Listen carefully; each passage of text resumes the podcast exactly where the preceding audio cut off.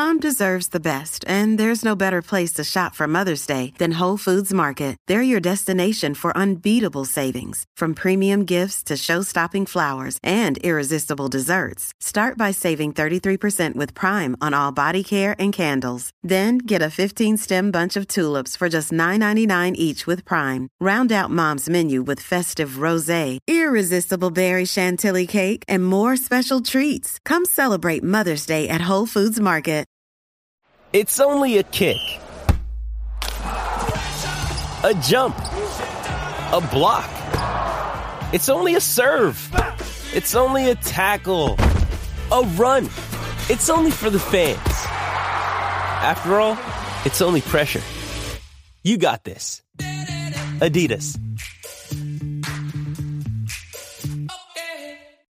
Hey, it's Ryan Reynolds, and I'm here with Keith, co star of my upcoming film, If, only in theaters, May 17th. Do you want to tell people the big news? All right, I'll do it. Sign up now and you'll get unlimited for $15 a month in six months of Paramount Plus Essential Plan on us. Mintmobile.com slash switch. Upfront payment of $45 equivalent to $15 per month. Unlimited over 40 gigabytes per month. Face lower speeds. Videos at 480p. Active Mint customers by 531.24 get six months of Paramount Plus Essential Plan. Auto renews after six months. Offer ends May 31st, 2024. Separate Paramount Plus registration required. Terms and conditions apply if rated PG. This is Athletics Life Stories with your host, Chris Broadbent. One medal was given to one of the athletes in a car park. One of the other athletes has still never been given their medal.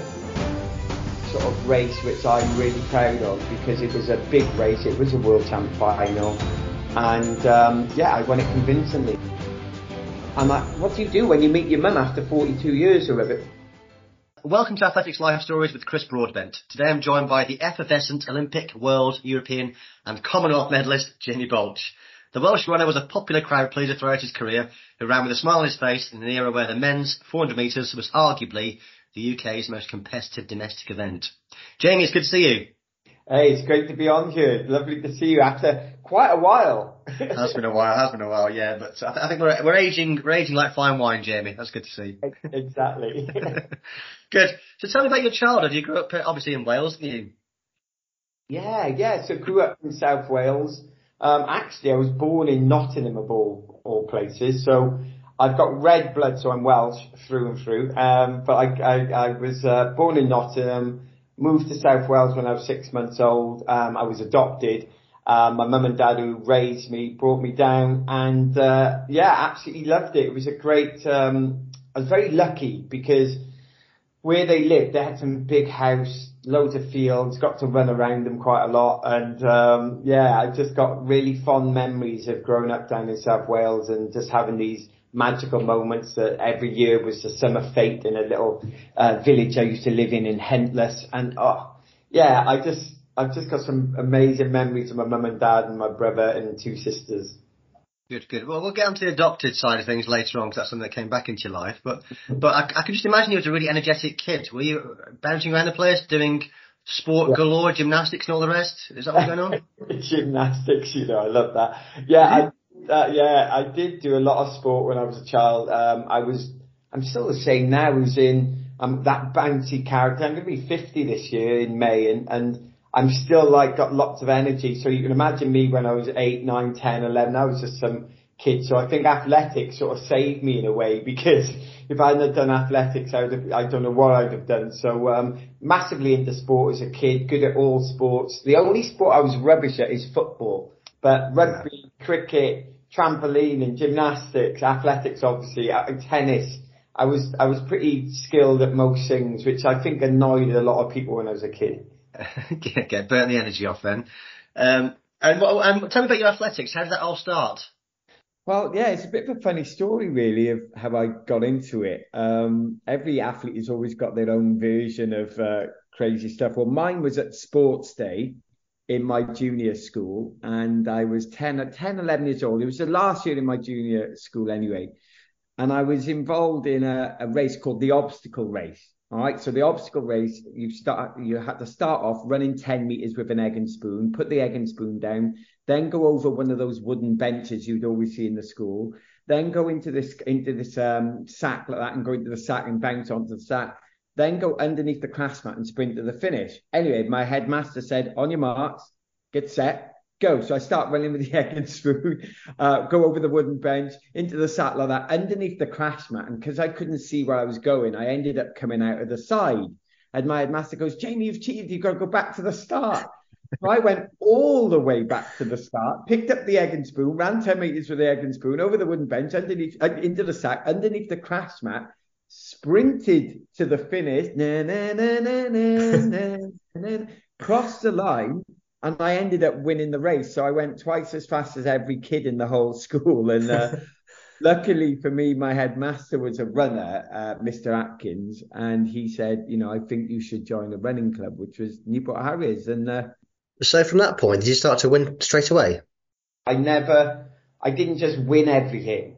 So I, I, I got used to losing quite a bit when I was 10, 11, 12, 13, 14, 15. And that really helped me to, uh, to understand what losing is like and gave me that, you know, inspiration to try and win. And it was when I got to 17, 16, 17 it was. And suddenly that one year, bang, and the next thing you know, I'm racing Darren Campbell in Stoke at the British Junior Championship. Mm-hmm. So, mm-hmm. you know, it went from being pretty good to suddenly being one of the best in Britain pretty much overnight, you know? Good, good, good. And you did get through to the European Juniors and World Juniors in successive years, didn't you?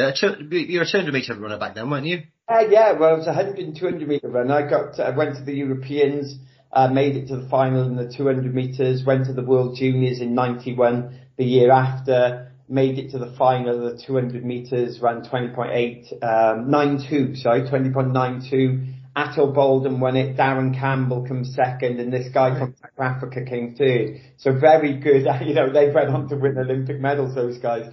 So, um, that was in Seoul in Korea, and then we ran in, I ran in the 4 by 100 meters, and we broke the world junior record. So yeah, I was a sprinter, uh, you know, a, a short distance sprinter then to start off.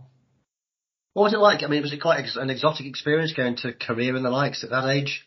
Yeah, absolutely loved it. You know, I, I just felt really lucky to, to represent, you know, Great Britain at that age you know, and, and our, our juniors, we had some amazing juniors, you know, Paula Radcliffe, Denise Lewis, Darren Campbell, Steve Smith, do you know what I mean? Just to name a couple, Katharine Merry, you know what I mean? I'm reeling off names who went on to do some, you know, remarkable things in, in athletics and I feel very privileged to have been in that era. Um, and, and, and to travel the country with, you know, having the British vest on, the, the tracksuit on. You know, you just I, I just felt really privileged and honoured to be part of that team, and I it really, really then set me on the path to want to get to the next level, which is obviously the Olympics and the senior championships. You know.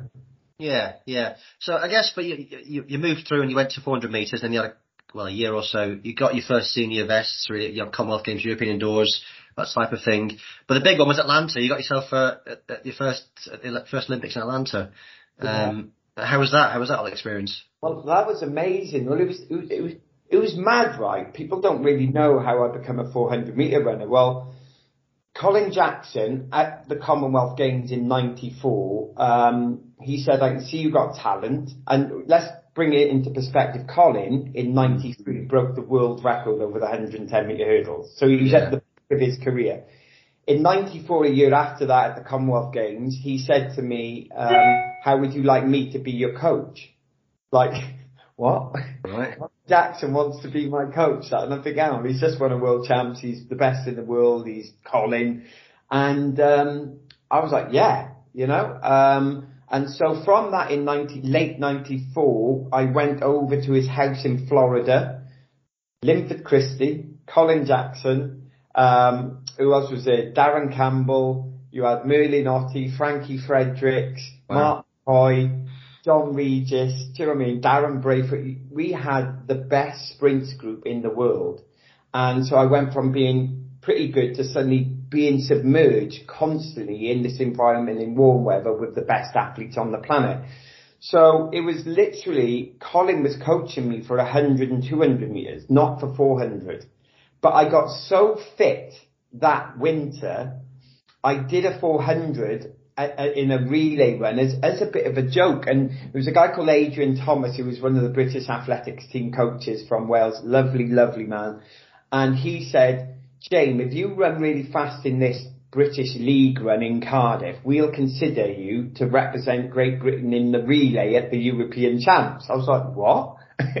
well, are you serious? He went, yeah, run fast. There was nobody in this race. It was just like, no fast athletes in this race. In Cardiff, they gave me the bat and I ran a 45 flat relay split against no one. and they were like, wow. like, yeah. who is this guy? Like, so they didn't pick me for the Europeans, which I was a bit disgruntled about because he said, yeah, blah, blah, blah. But they, they got me to represent Great Britain down in Narbonne in France about a week or two later. Broke the Welsh record in 45-3 something or 45-4-0 and ran a relay split of 44-3. So from me getting coached by Colin and me doing a random four by four relay at a British league in Cardiff enabled me to then go on a totally different uh, path, and the rest is history, basically. Yeah, yeah, you, you found your event then, obviously. Yeah. Um, so off you go to Atlanta, and uh, I mean, how was that first Olympics? Well, it was amazing. I mean, you, know, you can imagine I was 23. I was sharing with Darren Campbell, who's like the biggest, craziest guy in the team. Um, and I'm, I'm there, you know, I'm at this Olympics, but in that team, Iwan Thomas, Mark Richardson and Roger Black and myself, you know, to bring it into perspective, I came fourth in the, in the, sorry, in the British trials, fourth, right? Um, in 44.71. Yeah. Right? I, I didn't even make, I didn't even make the team, the individual. That's how fast everyone was running. Uh, Peugeot snuck in uh, ahead of me in those in those trials, and I think he ran 44.69. That race to this day is still the fastest race ever in the country from a domestic lot, and I don't think you'll ever see a race like it. Um, so yeah, headed to Atlanta. Knew we had one of the fastest teams on the planet. Felt amazing. We all felt confident. We were all sort of you know, egos flying. You know, you could look at Roger, he got a silver medal against Michael Johnson in the individual, so you know he was rolling. Iwan was itching to prove himself, so was I, and so was Mark. And, you know, we, we, we broke the British European record that day, um, which still stands, what is it, 27, 28 years later, or whatever it is. It's like crazy to think that, you know, 256 um, you know, nobody's touched it. Not even the 1991 relay squad, which everyone talks about. They were a whole second, but you know, slower than us. You know, to put into perspective, you know, the great Kriss Akabusi coming up the home straight. Well, we would have battered that team, you know. so yeah, yeah. It just shows you how better we were as a quartet. And um, you know, I'm proud to be part of that. You know, I'm proud to still be part of a quartet which means something in in the history of British athletics, especially in 4x4 running. Yeah, it was just, yeah, great first Olympics for you getting that silver medal. There also seemed to be a real bond between you and uh, you and Roger and Mark. I mean, I did see I did see on social media recently you got together for a beer, you guys. Really nice to see, you know, because because an athletics team is chucked together of people that are you know physically gifted, they're talented. You're not necessarily going to be buddies, are you? No, no. You know, it's weird. It is. It's a weird thing. Well, you know, we, we've got a little WhatsApp group going on, the four of us, and um, hmm. that's exclusive. That's exclusive one. That's nice. yeah, nice little exclusive group to support. And it was brilliant, right? I, you know, we started talking late last year, and somebody, and I think it must have been Iwan because he loves a beer, and he said, "Yeah, should we, should we all meet up at a pub?" And I was like, "Yeah, let's meet up at a pub." And we've we've n- we've never the four of us ever met in a pub before. You know, because when you compete, you can go to the pub as such, you know what I mean? Or you may go individually in the winter time, but we all met up and it was the best night. I, the stories we had, I walked, I, I had an, an event before that and, uh, so I turned up late and I came into the pub and I was laughing within the first minute. Somebody said something which I'm not going to repeat on here because it's, it's, it's not it's not over 18s. But the first thing they said was something, right? And I forgot about it. I, oh, belly roaring. And in fact, Roger was only chatting to my partner the other day, Cheryl. He said, "Oh, tell Jamie we'll have to meet up again soon." And I, I just think this is magical. That you know, I think that we have got something special. Uh, and I think it will remain until we're, you know, until we're very old men, you know. Yeah. And when it comes to getting the rounds in, was it the same order as well? So Roger taking the anchor leg, was he all the time again? Roger took the anchor, uh, the anchor Yeah, I don't think he even bought a pint that night. You know what I mean? good, good stuff. good stuff. Um, next year you did actually get the um, well, you, you end up subsequently getting a world gold, didn't you? Because of uh, Antonio Pettigrew. Antonio Pettigrew, yeah, yeah. I, mean, it's, it, I think it's 2010. It, it was found that he'd been doped at the time, so he did actually get upgraded from a silver to a gold. What's the I mean, what was the experience like then, and what do you, how do you reflect upon that now? Can you enjoy it? Yeah, no, not really. I, you know, I said that quite quickly. No, you know, the whole thing. You know, first and foremost, Antonio Pettigrew committed suicide after that, which I think is devastating. So I want to say that first off. Um, and you know, if there was an opportunity to give him his medal and that not happen, I'd prefer to see him around and have a gold medal. Mm. Nothing. But that, but saying, turning on to the next part of it, it's, we never got given any medals. We never got given the, the original gold medals from that championships. We got these fake rubbish, not even replicas. If I showed you the medal, you'd laugh. It looks like a chocolate coin you get at Christmas time. It was awful. And one medal was given to one of the athletes in a car park. One of the other athletes has still never been given their medal. I got given my medal down at the Senedd down in Cardiff. Um, and you just think, you know, we we created history. We, we, you know, we still are the, the, the leading team in UK athletics ever by far in the 4x4. And I just find it really sad that there's not been any sort of um, celebration of what we actually achieved. Yeah, so it's almost 30 years ago, and you just think, you know, we're still the fastest team out there, and we were, well, when we were competing, we were like household names, you know, it was a big, even now, like I still walk down the street, Jamie, you know what I mean? I think this is a long time ago, and I, I just think it's really sad that it's not being recognised of our achievement. I, I don't say that from an ego perspective. I say that purely from uh, just a, a, an an athletic achievement perspective, I just think something like that should be recognised. And I think that it shouldn't be cast aside. And, and I know the other three in the team would be saying the same thing, you know. Um, that World Championships in 1997, um, we genuinely thought we could have won that race. Uh, and it, you know, so we, if you see video footage of it afterwards, we're not really that happy that we come second because we knew that we were the best team on the planet. That year difference from 96 to 97 made a massive difference in our psyche of how we wanted to achieve. You know, um, three of us got to the got got to the final of the World Championships that year. So I think it shows you that where we were at.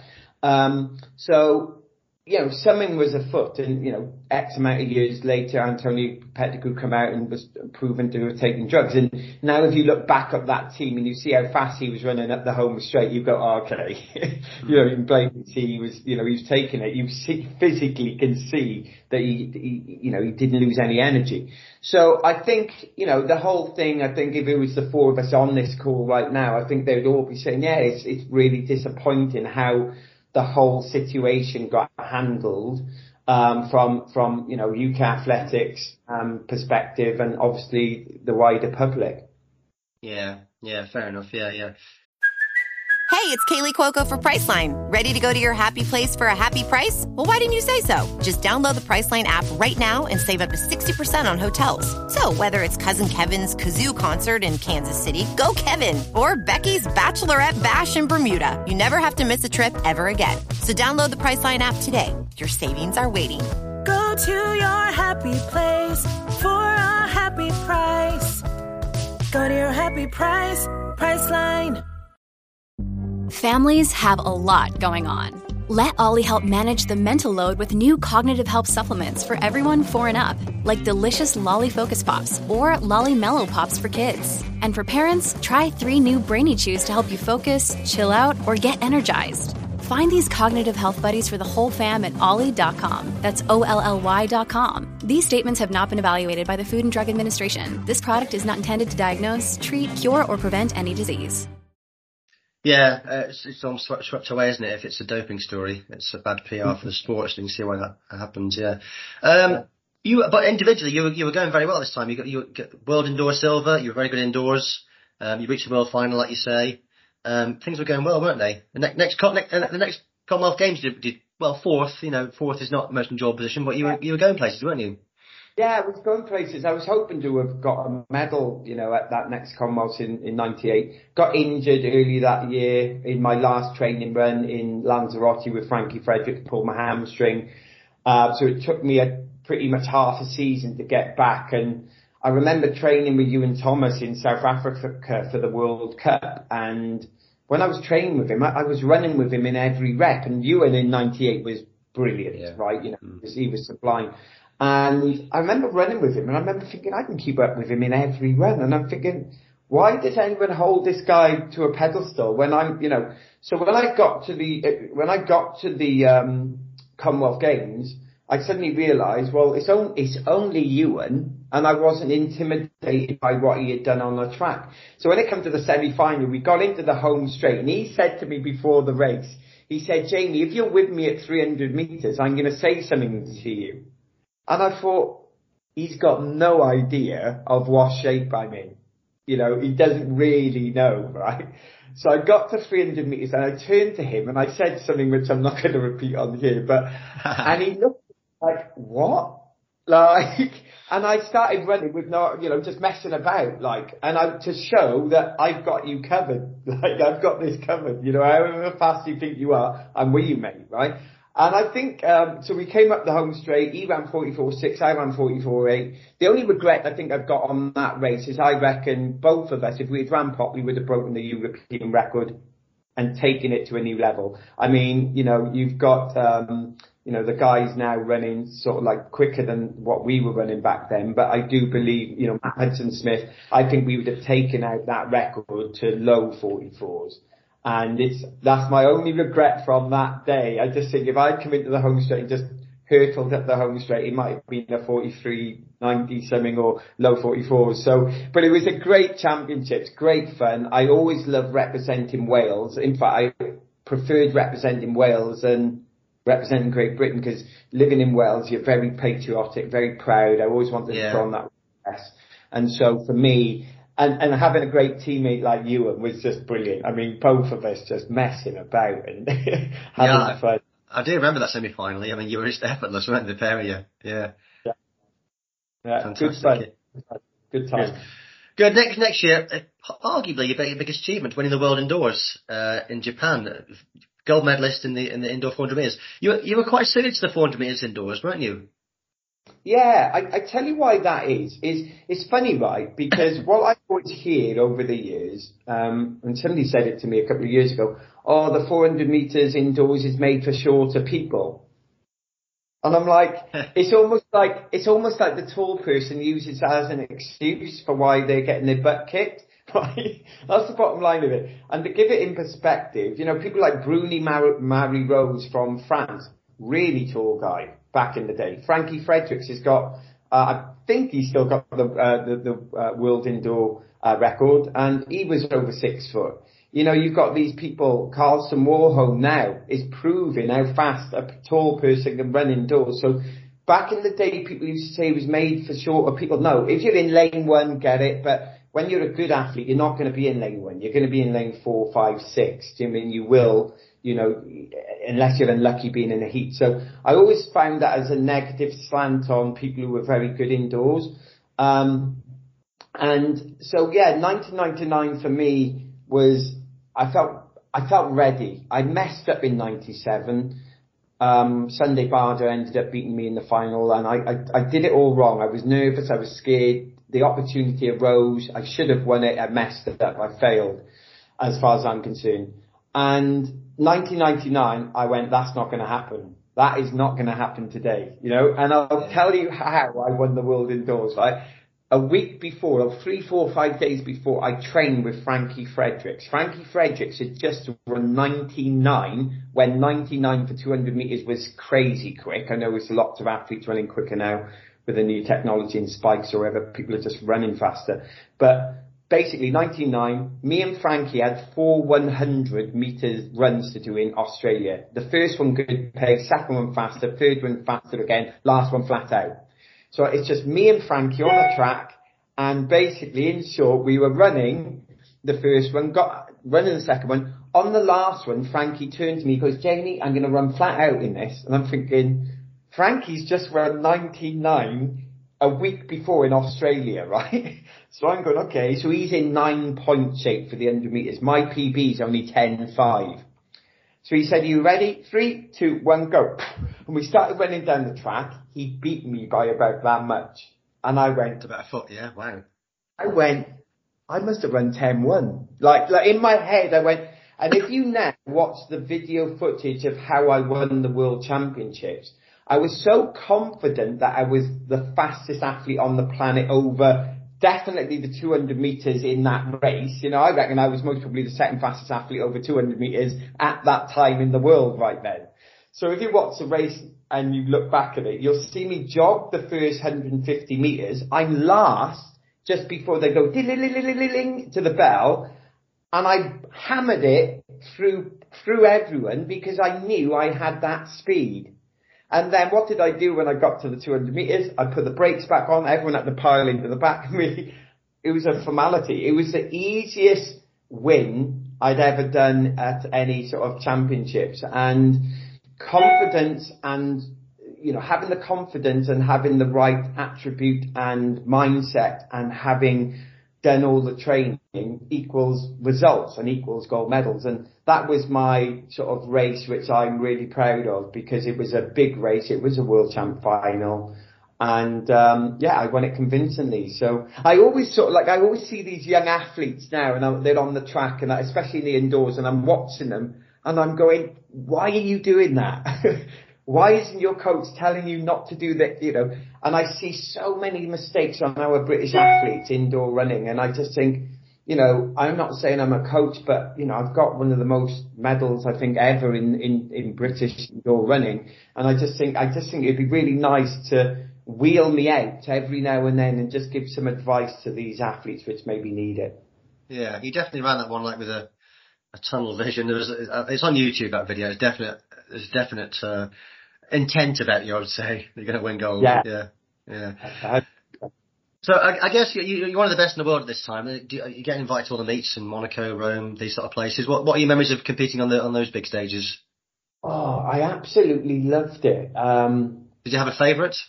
Yeah, um, my favourite track was uh, Lausanne, and because I ran my uh, PB there in 44.57, and I remember I had beaten Mark Richardson the week before, at the British Championships, and I was confident. There was a guy outside me called Anthuan Maybank, didn't know who he was, and he was outside me, and I hammered around the first turn, hammered down the back straight, and I still hadn't made an impression on this guy. And I'm thinking, who the hell's this? Kicked again round the, the next turn, went past Mark, or could feel me eating at Mark's ground, got into the home straight, still hadn't made an impression on this guy, kicked at the home straight. I don't think I've ever kicked four times like I did in that. And I come up the home straight going, I'm not catching this guy up. Crossed the line and I thought it said 45 1. I went, oh flipping heck, I've run a bad race. And Maurie Plant, God rest his soul, who's passed away now, was a lovely man in, from Australian athletics and worked with uh, UKA and stuff he he came up and hugged me and Mark, he said, well done, well done. I was like, what? Run bad. He said, you've just ran a personal best. I think Mark that day ran 44.3 something, 3.8 or something like that, and I ran 44.57. And so that was my fastest race I'd ever run. And I, you know, I loved that track. I loved the meeting. I loved the food. I loved the hotel room. I always used to love competing in foreign countries because, you know, it was, it was always that air of, um, feeling slightly nervous but excited at the same time. And I, I always loved competing. I was not one of these athletes to ever shy away from meetings or ever shy away from a competitor because, you know, why are we there to run? We're there to run because we're there to compete and we're there to compete to try and win. So I would, I would put myself on the line every day of the week if needed, you know, um, and I, I'm, I'm pleased with that. Good, good, good. Uh, and the next big one was Sydney, um, later in the season, uh, Olympic year, but it didn't quite go to plan, did it for you that year? Oh, I, I, I had a shocker, and the, the, the worst part about it is I was in amazing shape that year. and there's not often I've got regrets in athletics and where, where you just feel you've left something on the table. And that year I did. I, I, I really felt that I was in amazing shape and I felt that I could have done something special in Sydney. But again, if your mind's not right, then everything, all the, the, the, other attributes and the wheels fall off. And what you find, and I, I, I being a just very, very retired athlete now, I see this on, I see this in a lot of athletes. I see it in a lot of athletes when, you know, they get into the later years in their careers and they start thinking too much. You know, they start mm. analysing everything. You know, they start, oh, the pressure's on. Oh, everyone's thinking about how I should run and stuff like that starts playing on your mind. But what I've learned massively since retirement, well, the only people who care about you is yourself. That's the first thing. The only person who really cares about me is me there's people around the peripheral, like my partner, my kids, and, and my mum and dad, etc. So you've got those type of people, but even those people who love you unconditionally, it's still just you. You know, like you'll see an athlete who's running doors now, uh, Prescott, for example. Give him as a perfect example. You know, he was obviously hoping to go to the, uh, the Europeans and do a lot better than he did.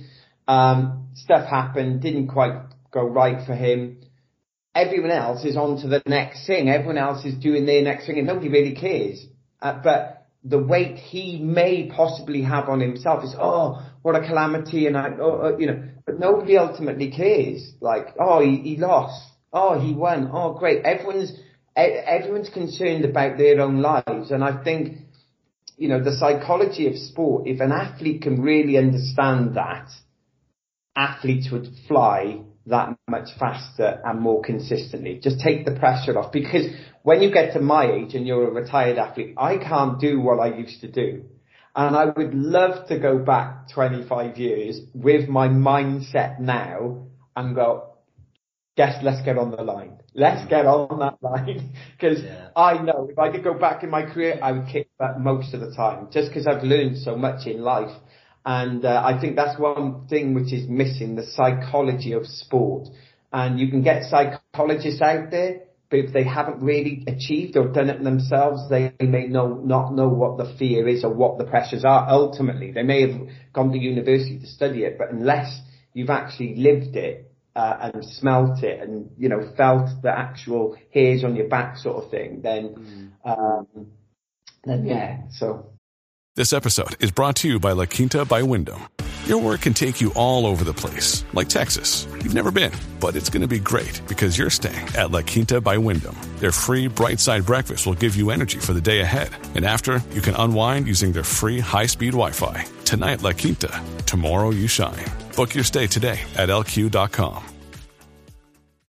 Mother's Day is around the corner. Find the perfect gift for the mom in your life with a stunning piece of jewelry from Blue Nile. From timeless pearls to dazzling gemstones, Blue Nile has something she'll adore. Need it fast? Most items can ship overnight. Plus, enjoy guaranteed free shipping and returns. Don't miss our special Mother's Day deals. Save big on the season's most beautiful trends. For a limited time, get up to 50% off by going to BlueNile.com.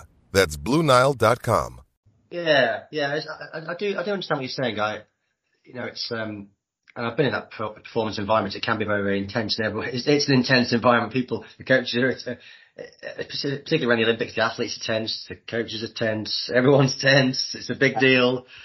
But ultimately, it's it's sport. It, it should be a bit of fun, shouldn't it? I mean, if you were if you were that kid thinking in X amount of years' time I'll be at the Olympic Games or in, in, running, you'd be thrilled to bits, wouldn't you? yeah, exactly. That You're 100 percent right at the end of the day, I always, I always say to people, if I go to, uh, you know, if I'm t- talking on stage or something, I say I used to run round a track for a living. I say, how childish is that? Like, like running round the track, yay, look, I'm running fast person. It's the most childish job in the world. So why do we get so emotionally caught up in it? I mean, like, I, I, I feel so privileged with what I've done in my career. And, and I just, I just wish if I could go back to myself, and I was, I, I sort of thought like this quite a lot anyway, but if I could chat to any of the decent athletes in this country now, I'll just go enjoy it. Just really enjoy yourself because in 10, 20 years time, you will not be able to do it. So, so after Sydney, I mean, you still had some success. You were, you were, you were competing in the relay teams, and you had won a medal at the World Indoors in Birmingham, uh, bronze. But it, it, was coming to the end, wasn't it? How did it finally end for you then? Yeah, well, um, it was one of those things, you know. You as an athlete, you start knowing when you're, you know, not really at your peak. The worst part about it is that the, the year I retired, I was actually running really well, but I got a little bit of an injury, but my mm. training was going better than ever. So it was a little bit of a, a, a, thing there. But I was living in America at the time, living in Atlanta under the guidance of Innocent Egbunike, my coach, who's just a legend over the 400 meters from Nigeria. And I had I flew into Atlanta and I went through passport control. as I go through passport control, it's this big sort of security passport man and he and he, he takes my passport off me. He doesn't look me in the face, and he looks down at my passport, and he can see I've travelled a bit. And he goes, "Hey, I can see you've been in in and out of this country a load." He said, "How are you managing to afford to be into this in this country?" And I said, "Oh, I'm an athlete." He said, "I didn't ask that." He said, "I'm I'm wondering how you're managing to afford how you're in this country so much." And he was like really aggressive, right? And I said, the reason I'm in this country is because I'm really good. Right. at that point, he looked up at me in the eyes and he gave me this clipboard and said, over there. And I had to go into this interrogation room. And I was in this interrogation room for about two hours. And it, it seemed like I was in this interrogation room with a bunch of murderers, you know, and he was like, you know, all the convicts which are going into America. And then there was me, you know, and I'm thinking, you know what? That's it. I I I got out of the airport, uh, went to Innocent's house, my coach, and I said I'm retiring. He went, "What?" I go, I said, "I've had enough." I said, I told him about the altercation in the airport, and he and he was like, "Yeah, but," and I said, "You know what? I think that gave me a signal to retire, and that was it. I I think I flew home about three days after that, and I didn't look at a track for at least five years." mad end of my career really. But, you know, I was in my thirties. I'd done a, a, lot. In fact, I think, Iwan know, I feel very privileged and lucky to have won the medals I had won or got into the finals or whatever I did in my career being surrounded by, you know, these great athletes. So I think I over excelled in my career to a degree with what I got given at the time. And um, yeah, it's no regrets majorly. I, I, I, I didn't really much get injured in my sport. There was, you know, Roger, you and Mark were always injured at some point. I managed to go through a pretty much a 10 year career span uh, representing the country each year, you know, and I just think, you know what, wow, you know, I'm, I'm pleased with that. And I always say I'm five foot eight from Wales, you know, I always laugh at that because the reason I say that, because when I go to schools, I go, look, if anyone, if anyone can do it, you know, if I can do it, anyone can do it. You know what I mean? I, I'm proof in the pudding that you just gotta have a little bit of talent, a little bit of commitment, surround yourself with some amazing people, and you never know what's going to happen. Hmm. Okay, good man, good man. So when you retired, you, went into a bit of TV work, didn't you? you? Did quite a lot of TV work with children's TV programs and the rest. Yeah, well, funny enough, I, I, I was doing a program called Energize whilst I was um, whilst I was competing. I was doing that in 97, 98. And I had, I was the host of a TV program and absolutely loved it. It was really good fun. Uh, and I, I love doing TV. I've done Dance on Ice, you know, Goes Gold, and I've done, uh, what's it called, um, Question, you know, Question Sport many, many a times. Um, done lots of different TV programs, and it's funny because I had a lot of people when I retired. They thought I was going to 100% go into that sort of career, and at that point, I just thought, you know what? I just want to be out of the public eye, and I just want to be normal, and I want to go and have a pint of Guinness with my mates, and go to a pub and and go to that Indian restaurant I always wanted to go to. So I just fell into other stuff, and that was it, really. Yeah, yeah. You've done a few things, haven't you? You've been a sports agent, haven't you, as well? Yeah, I was a sports agent for a few years, working for Dolman Solicitors, um, and there was a company called Definitive, Definitive Sports. Um, I enjoyed that for a little bit. Um, that was tough but I enjoyed it. You know, I had some good people on the books like Jade Jones, etc., etc. Some good, you know, athletes, good Olympic medalists, um, David Weir, um, Martin Rooney. I was doing some work with for a while and whatnot. So yeah, it was really, really good, exciting time. Yeah, I mean, did did did he give you a different viewpoint on the sport? That it, it did actually. Well, I was very lucky because I, when I was an athlete, I was sponsored and I had some amazing sponsorship deals, you know, such as Yves Laurent. You know, no, no athlete I know was sponsored by a designer clothing label, especially back then. I was doing stuff which people weren't doing. De Beers diamonds at one point. I was doing some, so I was doing stuff which was really uber cool back then, if you know what I mean.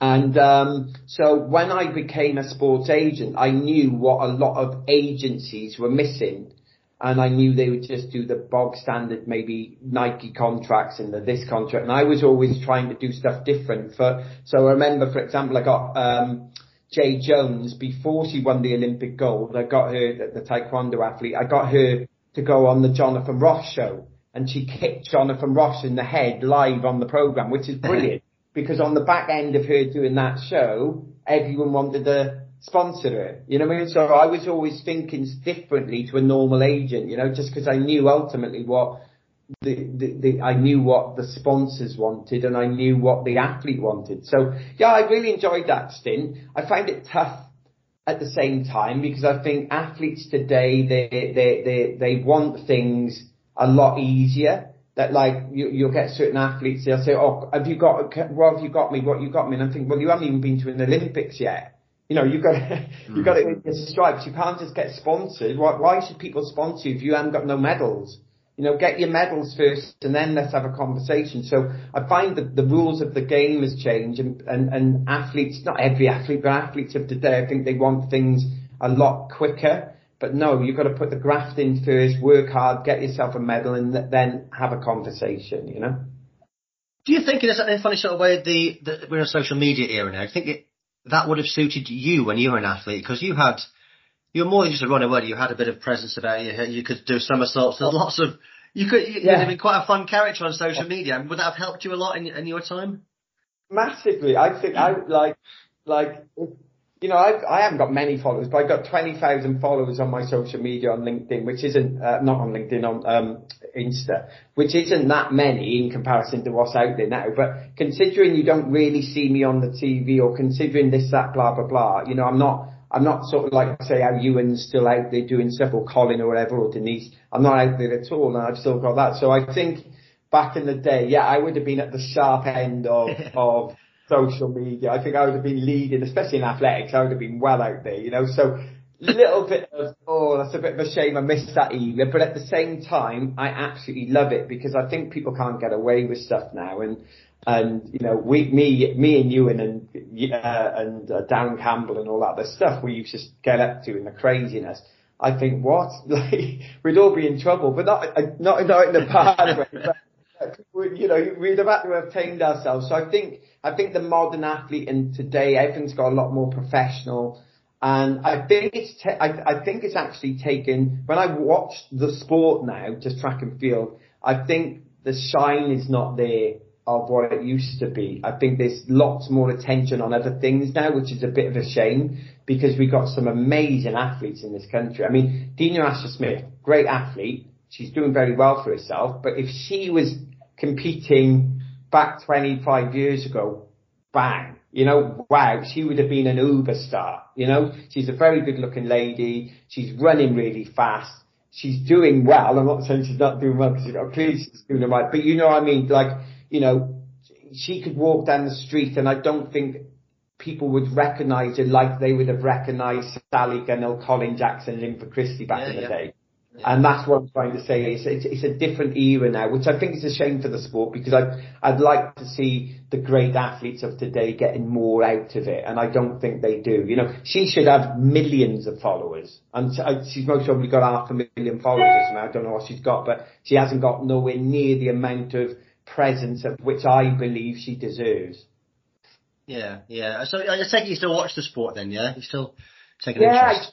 Yeah, still enjoy. I didn't long time I didn't watch it, so I went, oh, I'm over it, let me do other things. But now I'm a fan, you know, I actually loved it. I watched the indoors, loved it. went to the Commonwealth for a day last year. Actually, uh, you know, I, I really enjoyed it. Uh, I'm going to be doing something with the Puma. I'm still sponsored by Puma, which I think is amazing. and um, I'm going to be going over to the championships this year. So yeah, I, I um, yeah, I, I love the sport. It's a sport which gave me what I've got today, and I just think, how can I not appreciate that? So um, yeah, massive fan.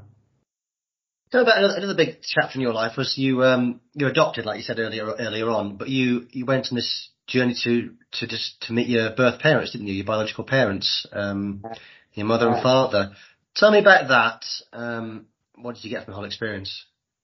Well, that was that was a crazy experience actually. You know, when you get to your forties, you know, early forties, early to mid forties, I, I I've got two children now. In fact, I'm a granddad now. Can you believe that I got a granddad? It's like fifty years old. You know what I mean? I think my my oldest son's going to be 28 this year. What's that about, right? Uh, my youngest, my little baby's 20, living in London. So uh, I'm granddad now. So when you get to that age and you suddenly realise we're not going to be here forever, I didn't want on my tombstone, you know, being quite morbid, I didn't want on my tombstone, great athlete and that's it. I, I, I wanted to have a little bit of history of, well, who am I? What's my background? Blah, blah, blah. Like my, my father's Jamaican, my mother's British. I wanted to know a little bit more about that. So I did a journey on the TV, um, searching for my birth mum. If you go on my website, jamiebaulch.com, into the TV section of it, you can watch the two documentaries. In fact, the first one won a BAFTA, which I was really pleased about. And I, was pleased that it, it, it showed how great adoption can be. So I got to meet my birth mother, which was, which was kind of crazy, you know, because I was in my forties meeting this woman who's my mother. And, yeah. um, but she's not my mum because Marilyn, who's raised me, is my mum. You know, it's like really crazy. But um, really enjoyed that. Unfortunately, my birth mother, she's passed away now. I never got to meet my father, and I never will, I don't think now, because we couldn't find him. But um, I'd have loved to have met him too and just got out my Olympic medal and say, you know what, Dad, I know you have raised me and I know you don't know who I am really, but your flesh and blood has got a medal. You know what I mean? I'd have loved that because you know all Jamaicans like athletics, right? Or yeah. most of them. So I think he'd be he'd be a proud man, and he's never going to know about it, which is a which is a bit of a shame. So that was a, a journey in my life which I've got no regrets. I think I I did a a lot for the community of adoption and also sort of you know uh, charities like Barnardo's etc etc. I think it was a really good powerful thing to do. I'm sorry to hear your biological mother has, has since passed, but what what mm. what is that moment like when you actually come face to face with your, your I mean. Oh it's unimaginable for somebody who's got a bog standard, you know, um, grew up with my biological yeah. parents. What's what's that moment like? There must be a million questions going through your head and many, many things going through your head. It was crazy. It was crazy. Just before I opened that door, I knew my mother was behind it. Opened the door, saw this lady who was my mum. Oh my god, God, it's really weird. And she was sat down in a chair looking like this. And I, what do you do when you meet your mum after 42 years or whatever? Like, I went over to her, didn't shake her hand. How does, how do you do that? So I, I, I gave her a rugby tackle. I just, I dived in and I rugby tackled her pretty much, right? And, and we didn't, we didn't show this on the TV because I thought that moment was mine, you know, and hers. I didn't want the cameras on me that, at that point.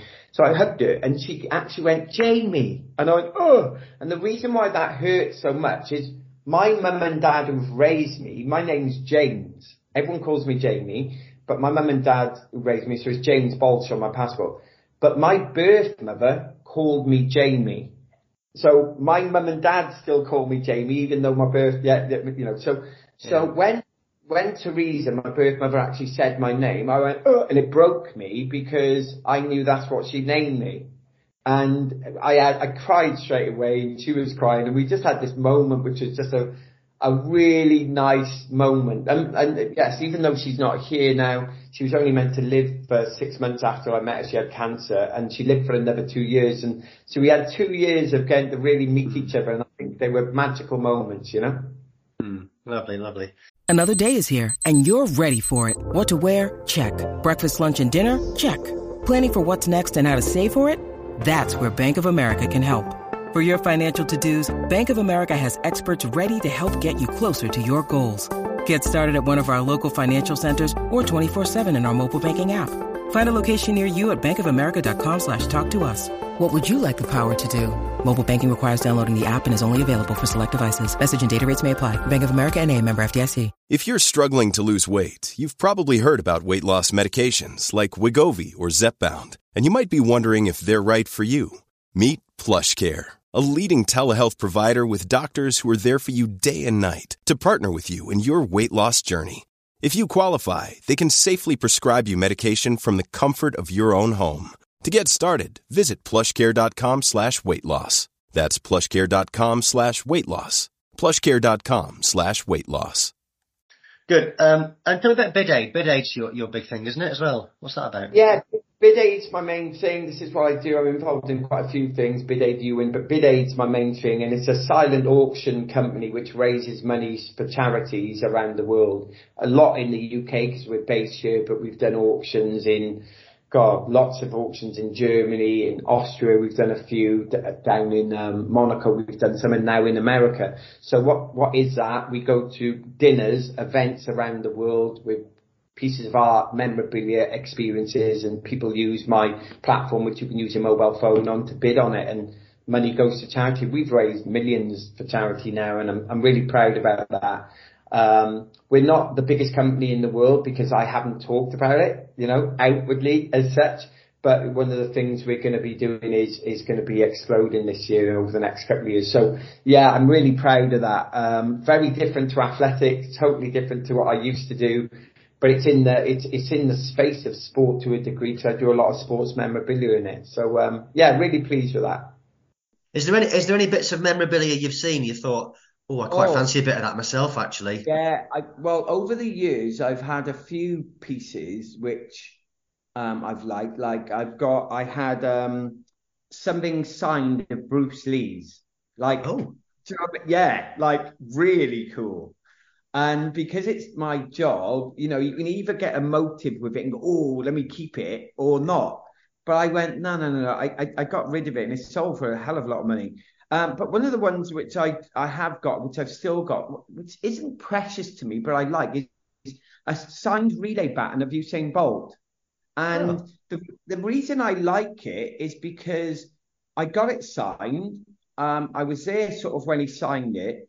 Um, and we've made this like wooden box case to, for it to go in with a perspex top and it just looks really beautiful. And I, it's, it's yeah. literally in the, in the storage. And when I and, and when I um, whenever I see it, I go, I need to get rid of that. But I keep going, oh, but it's yeah. Usain Bolt's.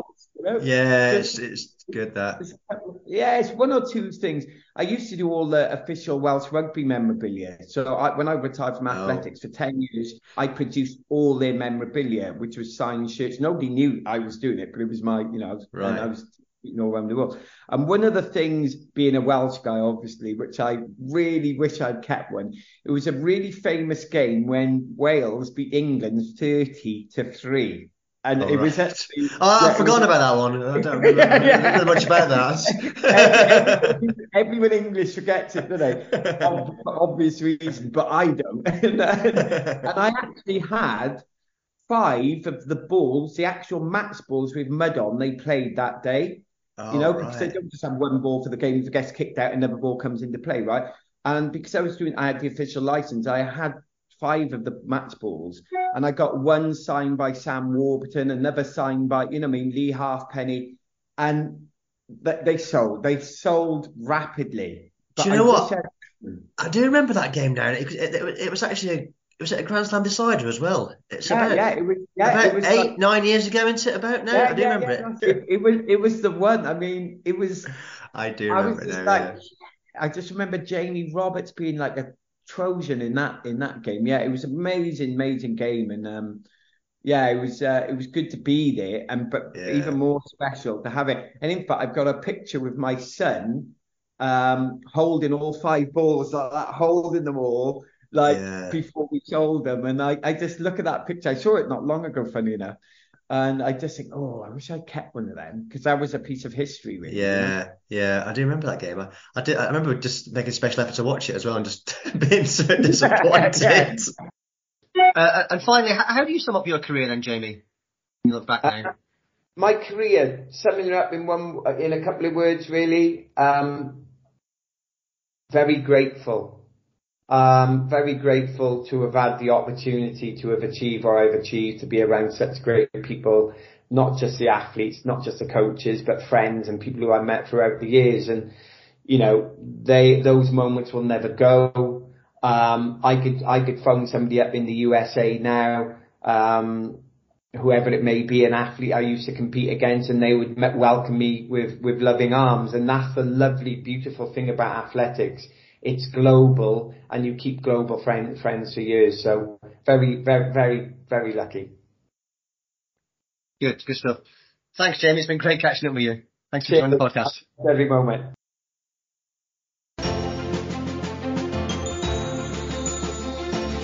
Thanks for listening to Athletics Life Stories with Chris Broadbent. Please tell your friends and leave a review wherever you get your podcasts.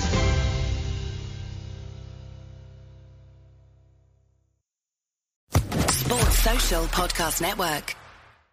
It is Ryan here, and I have a question for you. What do you do when you win? Like, are you a fist pumper? a woohooer, a hand clapper, a high fiver. I kind of like the high five, but if you want to hone in on those winning moves, check out Chumba Casino. At ChumbaCasino.com, choose from hundreds of social casino style games for your chance to redeem serious cash prizes. There are new game releases weekly, plus free daily bonuses. So don't wait. Start having the most fun ever at ChumbaCasino.com. No purchase necessary. VGW. Void were prohibited by law. See terms and conditions. 18 plus.